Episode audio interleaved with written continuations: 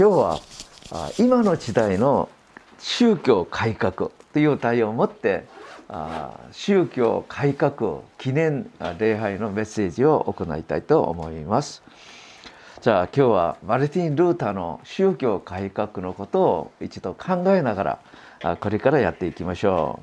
う。私たちは宗教改革というこのルーターが起こしたこの日またその意味を大事にしています。なぜなら主の教会が正しく建てられるのに大きな役目を果たしたからです。皆さん世の中で一番大事なところはどこですか？神様の一番の願いは何ですか？命の救いと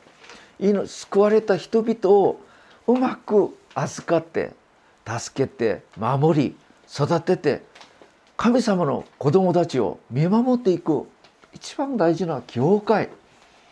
教会が正しく建てられることを神様が一番願っておられるからです。じゃあ私たちも同じビージョンを持っているので今日私たちはそのスピリットその心を学びたいと思います。じゃあ宗教改革は1517年当時カソリックの司祭であった神父さんであったマルティン・ルータが免罪符を販売するローマ教皇と当時腐敗したカソリックの宗教体制宗教システムに対して95項目の反発文を立てながら改革を要求した事件によって始まりました。皆さんそれは自殺合意でした。当時カソリックは全ヨーロッパを支配し全国の王様たちを宗教によって統治している強大な組織でした。またその教皇に対抗することはもうこれは神様に対抗するように考えました。一人の個人の司祭が教皇とカソリックに対して対抗したってことは夢にも考えられない。まるで自殺合意でした。それにもかかわらずなぜ改革を起こさなければいけないのか。免罪符を販売したそれをきっかけとしてできたことですけど全体的な腐敗していた主の教会を正しくしたいという改革者たちの神様に対する愛忠誠心また信仰によって始まりました。先輩たちは40年ごとに1回ずつ改革が必要だと言います。なぜなら私たち人間はまあ惰性に流れる流れやすい存在だからです。皆さん考えてみてください。私たちが初めに信仰を持てたその時の不思議な体験それによって心がドキドキしたその時今何年だって私たちの心が曖昧になってしまったんじゃありませんか？永遠に変わりがない神様に対して本当に変わりやすい人間の姿。黙示録2章ではイエス様がエペソの教会に対して初めの頃の愛を回復しなさい。そうじゃなければ教会の食代ろうそくの体を移してしまう。教会の存在を移してしまうと警告しました。それはエペソ教会に改革が必要だってことを申し上げたんじゃありませんか？イエス様が指摘されたことを受け入れなかったエペソ教会は今はモスリムが支配しているこの地域に変わりました。本当に食代が移されてしまいました。宗教改革の必要性は当時の知性人だったらみんな認識していたことでした。しかしみんなが認識していたんですけどそれを行動に移された人はマルティン・ルーターだけでした。マルティン・ルーターが命を懸けて始まるからヨーロッパのあちこちで改革が行って結局改革は成功するようになりますけど私たちは今日その時の改革の話を通して今日私たちがやるべき今の時代の改革は何なのかそれを一緒に考えてみたいと思います。まず今私たちになぜ改革が必要でしょうか？今は亡くなられたんですけど韓国のサランノ教会のオカヌム先生が今の時代改革が必要だという意味で本を書きました。その本は「ヒラシントの目を覚まそう」ということでした。私はその本を大好きで愛読しました。その中で一つの記事があります。それを例を挙げたんですけどそれを紹介しましょう。ある主人が遠くの国に旅立ちながらしもべたちに馬の足につけるこの馬蹄を作りなさいと命じました。馬のパ、えっと、足につける馬蹄は丸の姿になってますね。しかし主人が変えてみたらこの丸尾の馬蹄を作ったんじゃなくて五角形の馬蹄また三角形の馬蹄をたくさん作っておきました。なぜそのようになってしまったんでしょう？初めは円形の馬蹄を見て作ったんでしょう。しかしだんだんだんだん円形じゃなくて先に作ったものを持って次のものを作りまた先のものを見て次のものを作りこれをだんだんやりながら円形が五角形になり五角形が三角形になりこのようにだんだんだんだん変わってしまいました。三角形のバッテリーをどこで使いますか？使えないでしょう。これがどんな意味なのか？キリキリスト教の歴史を少し考えていきましょう。イエス様が弟子たちの共同体に大宣教命令を与えてくださいました。そして精霊があなたたちに望むならあなたたちは力を受けるそしてエルサレムから地の果てにまで私だ私の証人になると言いました。初代教会は弟子たちが精霊10万によって福音を述べ伝えてローマがキリスト教を、まあ、国の宗教として承認するまで至りました。ところがキリスローマのキリスト教がローマの国教になってしまったら今まで迫害された指導者キリスト教の指導者たちがいきなり国の指導者になってしまいました。迫害された指導者にお金と名誉と権力が与えられました。だったらどうなると思いますか？指導者たちが堕落してしまって教会が世俗化になってしまいました。皆さん迫害された時には純粋だったんですけどお金と名誉と権力が与えられたら堕落してしまった。どれほど怖いことでしょうか？また弟子たちがみんな死んでしまってこの次に恐怖の地帯が来ました。恐怖有名な恐怖地帯。彼らは大宣教命令よりキリスト教を何かシステムを整えようと思いました。それによって聖書を整形化したり宗教的な儀式体系を作ったり教会を組織化するようになりました。そしてその上一番上中心には教皇という存在を与えてこの教皇は聖書さえも変えることができる。神の御言葉の聖書さえも直すことができるような力を与えました。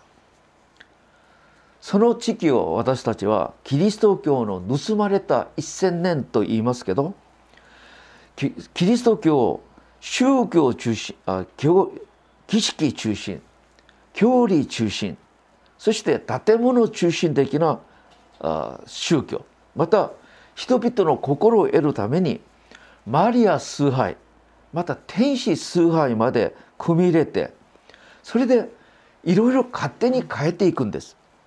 最後には免罪符を販売をしてそれを買えば亡くなったあなたの父親母親あなたの先祖が地獄から天国に行くよというとんでもない教理まで作ってそれで民たちを潤がしてます。聖書と全く違う。そのような宗教と変わっていくのに民たちは知りません。なぜなら聖書を読まないから。しかし聖書を読んでいる30代中半ばの司祭マルティン・ルートはこれは違うんじゃないか。これはひどいと思って90項目の反発文をかけて改革を要求します。それで今のシステムじゃない。誠のキリスト教はただ聖書ただ信仰ただ恵みただキリストただ神様に栄光。このように信仰に変わらなきゃいけないと言いました。その解決策としてマルティン・ルータは信徒たちに聖書を読ませなきゃいけないんだと言いました。当時はカソリックは霊面平信徒とまあ教職者とこの階級化して上と下ということに作って信徒たちには聖書を読ませなかった。まあ聖書がなかったんですけどね。そのような働きをしたらカソリックがマルティン・ルーターを殺そうとしました。その時ドイツのある領主が自分の地域の内でマルティン・ルーターを招いて安全に保護してくれました。彼はそこでドイツ語の聖書翻訳作業をして宗教改革を進めていたらヨーロッパ全域であちこちで第2第3の宗教改革が続けて行ってそのひどい迫害の中でプロテスタント信教が始まるようになりました。その後はカソリックとイギリス国教会今聖公会というそことまた信教が宗教的な、まあ、戦争と言いましょうかその戦いその中で迫害ありました。その迫害を避けてメイフラーを船を乗って新大陸新世界アメリカにピューリタンたちは移住して新しい国を建てる働きができながらキリスト教は宣教中心的な宗教としてヨーロッパだけではなくアメリカそしてアメリカが中心になってアジア地域に宣教が進められ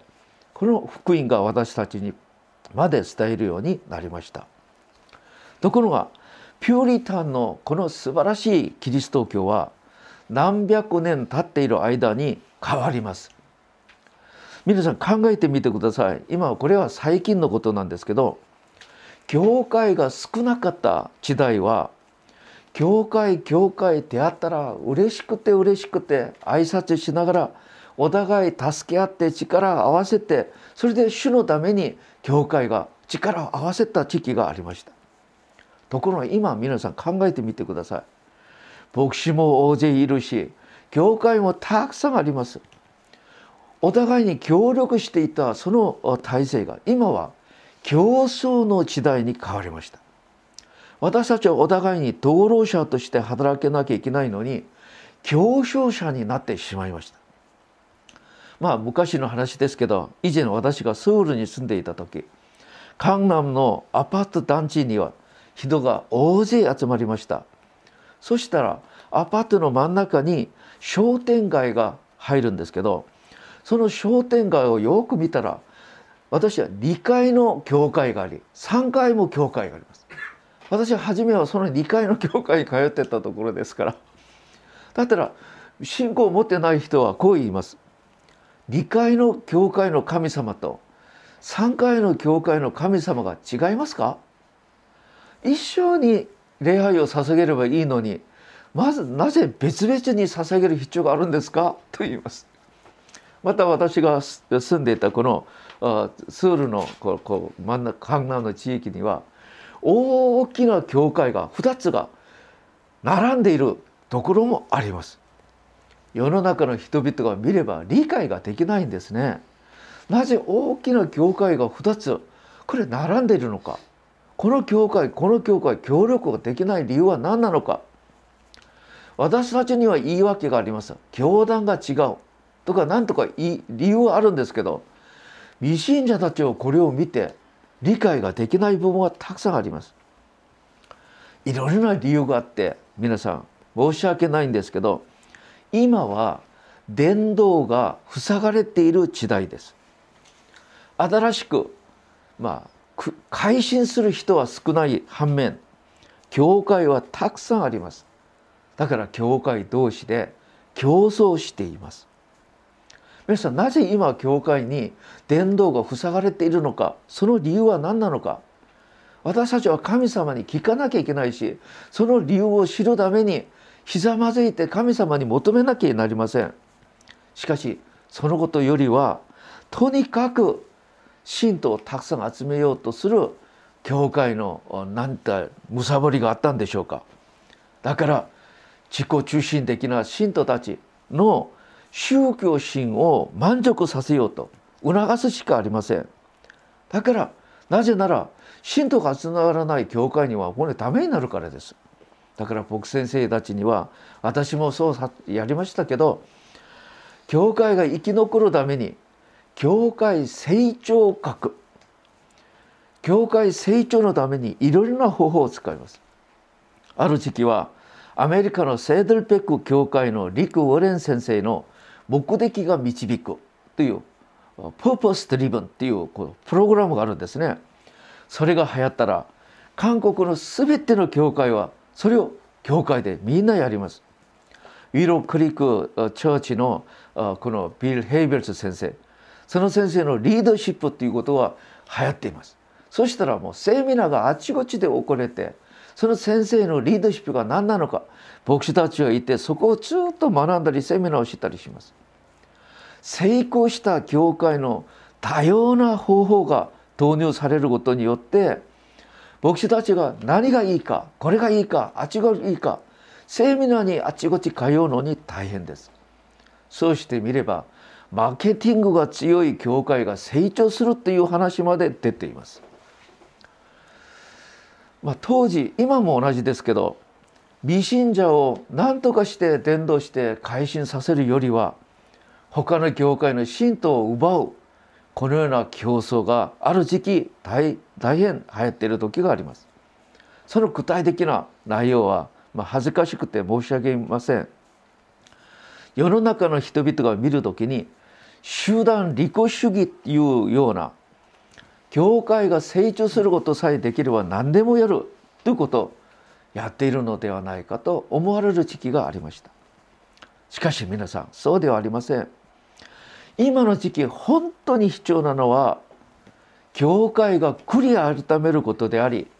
教会に聖霊様がリバイバルで来なければいけません。ですから私はペテロがエルサレムの町で行ったメッセージ。使徒行伝2章の中で現れている38節。ペテロは彼らに言われた。悔い改めなさい。めいめい。イエス・キリストの名によってバブテスマを受け罪を許していただきなさい。そうすれば賜物として聖霊を受けます。今の時期の問題は教会が悔い改めなかったってこと。また聖霊様の働きが見当たらなからないから私たちは今何にもないようになっているところなんです。何が問題なのか罪なんです。皆さん自己中心的な信仰は罪です。信仰の目的信仰のやり方委ねる資源全て自己中心です。立法主義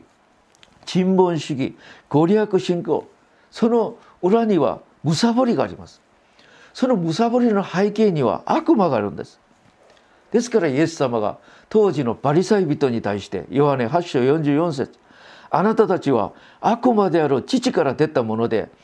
その父の欲望を満たそうとしてあなたたちは頑張ってるんだと。皆さん私たちは違いますか？それの結果いやらしいキリスト教。だから教会はこの世の中から徹底的に無視されています。韓国はそうですけど日本は違いますか？では教会はどのように改革しどのように変わらなければいけませんか？イエス様が言われました。マルコ2章22節今日読んでくださった聖書です。また誰も新しいブドウ酒を古い皮袋に入れたりはしない。新しい皮ブドウ酒リバイバルです。リバイバルは古い皮袋は絶対入れないんだということ。古い皮袋は何ですか？バリサイ人たちがやってきたこのような信仰。そこには精霊の大リバイバルは来ないということです。そうすれば古いブドウ酒が皮袋を破りブドウ酒も皮袋のためになる。新しいブドウ酒は新しい皮袋に入れるものだ。新しい皮袋改革が必要だということです。改革によって新しくなった教会に新しいブドウ酒であるリバイバルが来るんだということをイエス様は教えてくださいました。古い皮袋は皆さんご存知のようにイエス様の当時パリサイ人たちが持っていた信仰何より自己中心的な信仰はダメです。自分の目的自分の資源自分の方法教理学信仰立法主義人本主義これは結局自分の目的自分の問題解決そのために信仰を利用することだとまた儀式的な信仰はダメだとイエス様はこう言います私が願うのは愛であってこの生贄ではない捧げるこの儀式ではなく熱心に礼拝祈りをするんだけどその中で一番大事な義と愛は捨ててしまったと決定的な問題は何なのか。イエスさんはパリサイ人にこう言います。ヨハネ5章42節です。しかしあなたたちのうちに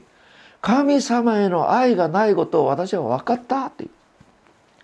宗教儀式はまあいろいろあるんだけど一番大事な本質。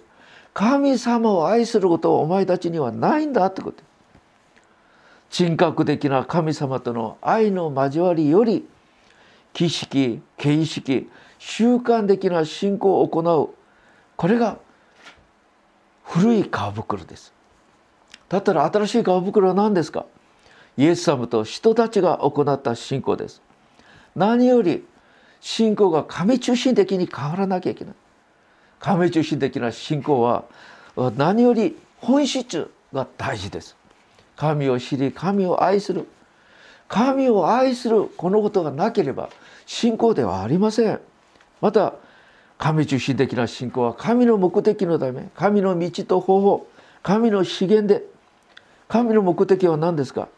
神様の栄光のために主の身胸が成し遂げられるように。皆さん主の祈りでいつも言うでしょ天の父なる神様皆が崇められますように。御国が来ますように。御心が天で行われるように地でも行われますように。これが神様の目的なんです。神の道と方法は何ですか？神様との親しい交わりの中で御声を聞き従う。これが方法なんです。また神様の資源は何ですか？神様の御言葉と精霊の賜物。御言葉中心。あ御言葉中満。精霊中満によって神の御業を行うことです。また正しい信仰のやり方はただ恵みただ十字架ただ精霊。ただ信仰ただ御言葉この5つの面を持っている器その中で本質を入れることです皆さんただ恵みは何か私たちはこの詳しい一つ一つを自分の心の中でしっかり持っていかなければなりません。これ私たち今まで学んできたんですけどこれからもこれを自分のものにやることは大事なことでしょう。イエス様がマルコ2章22節お話しされたように新しいブドウ酒は新しい皮袋に入れるべきだ。弟子たちの共同体に新しい皮袋の教会ができたら新しいブドウ酒としてペンテコステのリバイバルが力強く望まれました指導教伝2章にはイエス様が作られた弟子たちの共同体にリバイバルが来るからエルサレムだけではなくサマリアそして福音がヨーロッパ全域に伝えられそして全世界に福音が述べ伝えるようになりました。リバイバルによって宣教が行われるんです。リバイバルによって教会がリバイバルするんです。皆さん宣教の父ということはイギリスのウィリアム・ケリーという人がいます。その方が論文を書いたんですけど、まあ、その主なテーマはマタイの24章14節。地の果てにまで福音が述べ伝えられたら終わりが来る。イエス様が再臨なさるということですけどそれをもってウィリアム・ケリーは福音は西向けとして回るんだイエルサレムから始まった福音が西にコロコロコロ回ってエルサレムに戻ってくれば終わりになるんだと言いました。じゃあでは皆さん今福音はどこまで進んでいるんでしょうか？西向けにエルサレムからヨーロッパにヨーロッパからアメリカにアメリカからアジアにアジアから中東に中東でエルサレムでしょう。今福音はどこにいるんでしょうか。それを見たら終わりがいつ来るかが分かるんです。またそこに用いられる人にならなければいけません。じゃあでは3番です。今私たちのは最後のリバイバルそして大収穫を準備しています。マタイの24章14節。そして御国のこの福音はあらゆるための証として全世界に述べ伝えられる。それから終わりが来る。これは私たちの力ではできません。ヨエルの予言の予言のように精霊のリバイバルによってできるんですけどヨエル書2章23節からちょっと読んでみますと「主はあなたたちを救うために秋の雨と春の雨をお与えになる」そして29節には「その日私は奴隷となっている男女に我が霊を注ぐ」と言います。皆さんこのヨエルが予言した初めの頃の雨はいつ来たんですか？これが初代業界ペンテコステに初代業界に来ました。その力で世界選挙が始まりました。今最後の雨。初めの頃の雨よりはるかに強い雨が来るっていうんですけどそれは大収穫のために私たちに与えられるリバイバルです。このリバイバルを私たちは準備しなければなりません。私たちはそのリバイバルのためにそのリバイバルを入れる器を準備するために特別に召されて今教会を開拓しています。皆さんこれはマルティン・ルータが当時堕落したカソリックに対して聖書通りの教会を作りたいと思って改革したことと同じように今私たちは自己中心的教理儀式的教理的な古い皮袋を精霊を受け入れる精霊様が思い存分働くことができる新しい皮袋として改革しようとすることです。私たちは教会成長させようと教会が大きくなりたくてやることではありません。また私たちの人生問題を解決するためにリバイバルを準備することではありません。ただ主の身胸が成し遂げられるように主が栄光を受けられるようなそのような純粋な心で私たちはここに集まっていることなんです皆さん主法をご覧ください聖書聖書は最後のリバイバルの受け入れる新しい皮袋の要素をいろいろな教えてくださるんですけど私はこのテーマだけ読みましょう。今皆さんこれはもうたくさん読んでみたことです。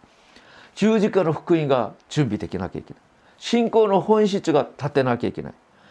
見言葉と精霊の超ある働きが立てなきゃいけない。鳥なしの祈りが強く準備していかなきゃいけない。神信徒皆さんが神を恐れ敬う人にならなきゃいけない。また謙遜な奉仕。謙遜な奉仕がみんなに必要。また徹底的な区別。世の中堕落した世の中と徹底的な区別が必要。また断食する生活が必要。なぜ断食するんですか？神様が来られるように。来てくださいという切なる心。また隠された時間。それはすぐ来る祈ってそれが来られるまで時間がかかるんだってことです。隠された期間。それでリバイバルが来るなら最後のリバイバルその結果どうなるのか驚くほどの精霊の働きが行われる。それによって神の民が回復される。そしてその影響力は全世界に及ぼす。それで富が回復される皆さんこのようなことを期待しながら私たちはこのような準備をこれからやっていかなければなりません。本当にイエス様が3年半弟子たちに対していろいろな間違えた信仰を全部除いてイエス様の新しい正しい信仰を人たちに弟子たちにそれを教えてそれによってできた器にペンテコステのリバイバルが来たように今私たちは今までのまあ自己中心的な考えを持って教会に通ったとする信徒たちに神中心的な信仰本質的な中心的な信仰それを持たせて器を作っていけば最後の時のリバイバルを準備する教会になるんだってことです。皆さんこの働きは偉大な働きであり大きな霊的な戦いがある。悪魔がそれをそのまま置いておかないんです。だからそれをするのには教会内で反発があり教会外で反発がある時教会内で反発がもっと怖いんですよ。そうするためには代価を覚悟する。代価を支払う覚悟しなきゃいけない。皆さんイエス・キリストの福音のために代価を支払う。その覚悟ができる人はイエス・キリストの神父じゃなければなりません。神道のために自分の全てを捧げる神父のキリストの神父のような人だけが代価を支払うことができるんです。だからキリストの神父になりましょうということです。ところが初めの頃はこのようなことはあまりなかったんですけど最近は